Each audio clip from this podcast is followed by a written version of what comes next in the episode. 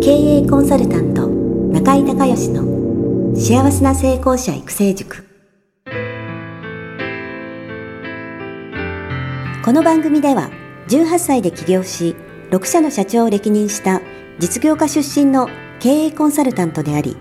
自ら経営塾を主催する中井孝義がこれまでに1200人以上の経営者の方々の経営相談人生相談に応えてきた。脳科学心理学とマーケティングを活用した独自のノウハウでビジネスと人生のバランスの取れた幸せな成功の実現をお手伝いします。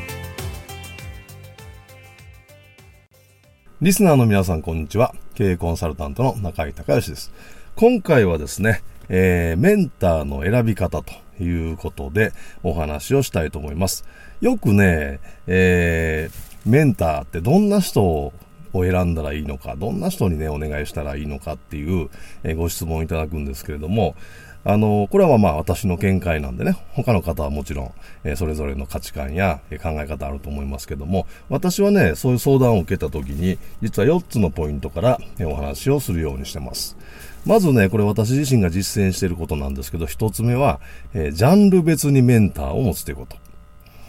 これはね、あのー、当たり前の話なんですけど、そのスーパーマンみたいな人って、えー、めったにいないんですね。で、えー、そのスーパーマンみたいな人はむちゃくちゃ忙しいから、もしいたとしても、えー、あなたのメンターになってもらえる確率はかなりゼロに近いです。だからそうじゃなくて、各ジャンルですね。例えばビジネスだったらビジネス。ビジネスの中でもっと細分化して、えー、マーケティングだったらマーケティング、セールスだったらセールス、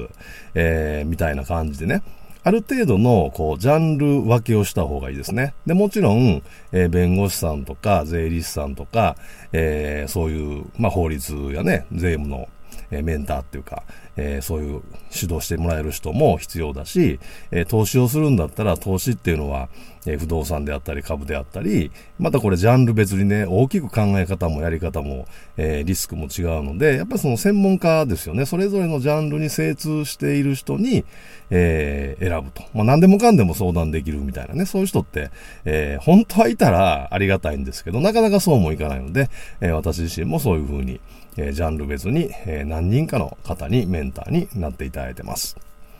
それで二つ目。えー、二つ目はですね、えー、プロを選ぶっていうことですね。これね、あのー、アマチュアがね、アマチュアを教えてても、えー、結果って出ないんですよ。特にビジネスはね。まあ、あのー、まあ、人間関係とか、えー、プライベートなことだったりね。まあ、そういったことは、あのー、まあ、先輩後輩みたいな感じでも、もちろんいいと思うんですけど、特にビジネスに関するメンターとか、えー、投資に関するメンターね。えー、それから、ま、法律や、えー、税制、ね、税務。まあ、こういったことは、本当にプロ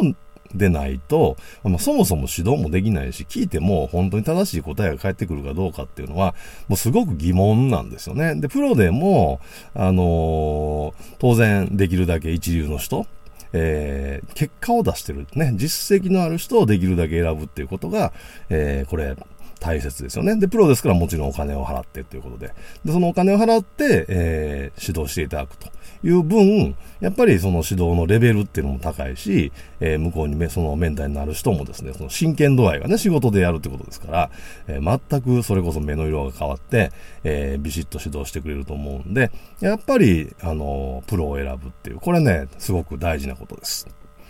えー、それから三つ目。これはね、価値観の合う人を選ぶっていう。これもね、すごく大事で、例えば、えー、税理士さんね。税理士さんでも、その節税が善で、えー、とにかくその節税をすることが、えー、なんていうんですかね、え、優先順位が高いっていう考えの税理士さんもいれば、えー、そうじゃなくて、できるだけ経費で使って、えー、会社のね、まあ、えー、お金をですね、有効にその使う方に重点を置いてっていう、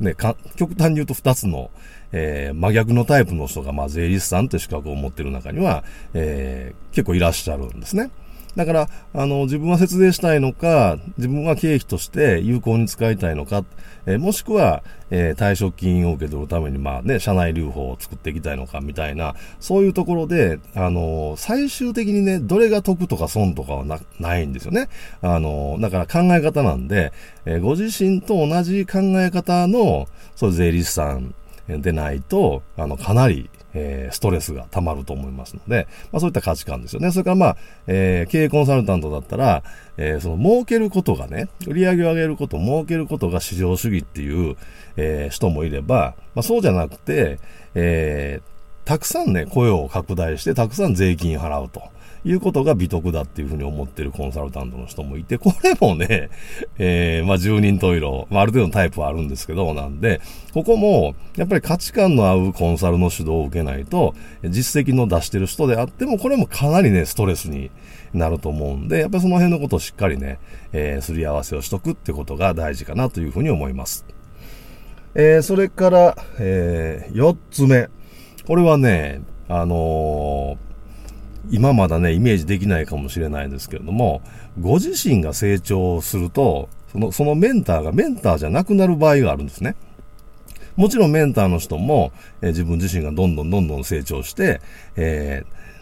行くっていうタイプの人もいれば、いや、自分はもうこのぐらいでいいやとか、もしくはもうこの範疇でっていうのを、えー、決めてる人もいるので、そうすると、ご自身がですね、どんどん成長していった時に、えー、この人のあの、このメンターではちょっと物足りないなっていうふうに、えー、思うような時があるんですね。で、その時は、あの、まあ、もう、メンターを変える時だっていうことで、あの前のメンターの人にはね、えー、気兼ねすることなくまた新しいメンターを探したら、えー、いいと思いますし、あのー、で、そのことによってなんか気を悪くするようなレベルのね、あの、器の小さい人だったら、まあ、それこそ早いことね、えー、別れといた方がいいかなっていうのが僕のまあ意見なんですけども、やっぱり人って成長をね、お互いにしていくので、えー、そういうメンターの、えー、自分の成長に合わせて、えー、交代することがね、えー、交代してもらうことがあるっていう、えこの4つのポイントを覚えておいていただければというふうに思います。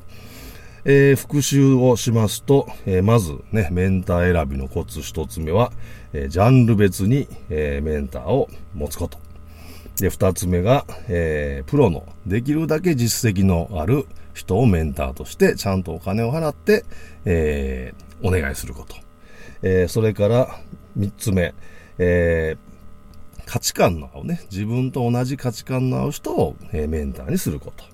そして、え、4つ目が自分の成長、ね、のステージによって、え、メンターが変わる場合があるという、この4つですね。えー、今日はこの4つの、えー、ポイントについてお話をしました。あのね、メンターって本当にありがたい存在で、えー、自分がですね、これから歩こうとしてる道をもう先に歩いて、それを何度も何度もその道を歩いて、えー、まあ、結果を出してるというか、ね、えー、人じゃないですか。自分はだからその道まだ初めて歩くわけで、その道の先に一体何があるのかわからない。特にビジネスだと、その一寸先はね、闇っていう言葉もありますけど、えー、その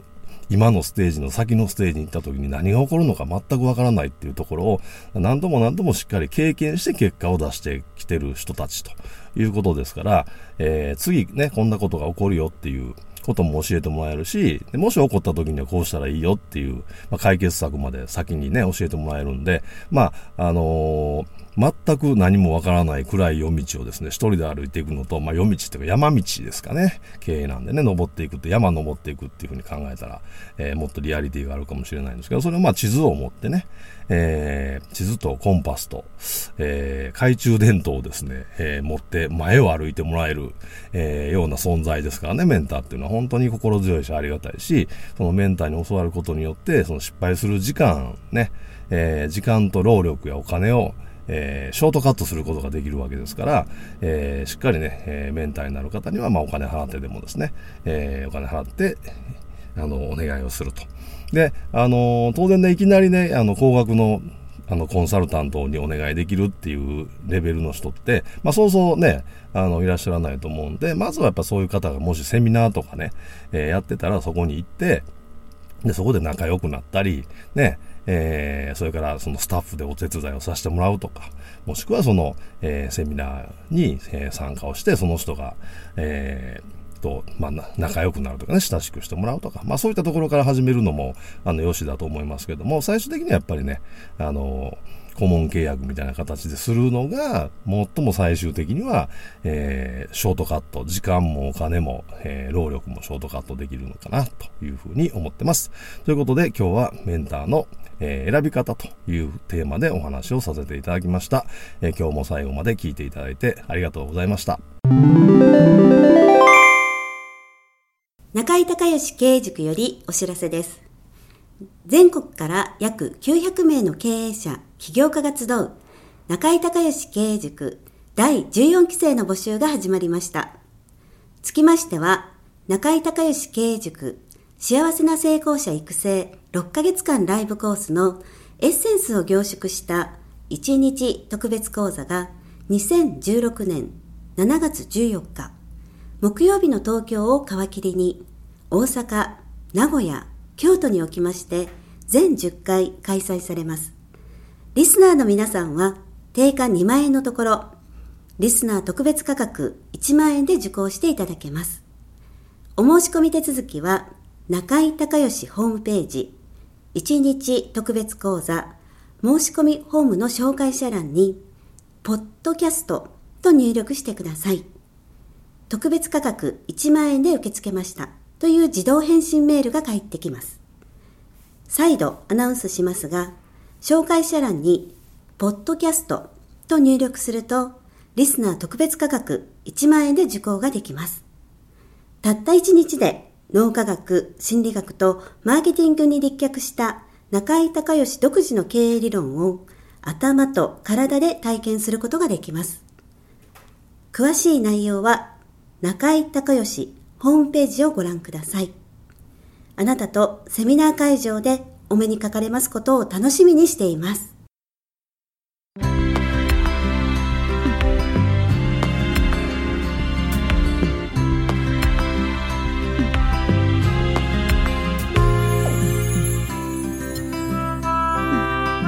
今回の番組はいかがだったでしょうか？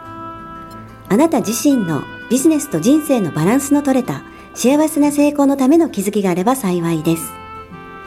なお、番組では、リスナーの皆様からの質問を、ホームページの受付フォームから募集しています。また、全国各地から900名以上の経営者が通う、中井隆義経営塾幸せな成功者育成6ヶ月間ライブコースに関する情報は、ホームページをご覧ください。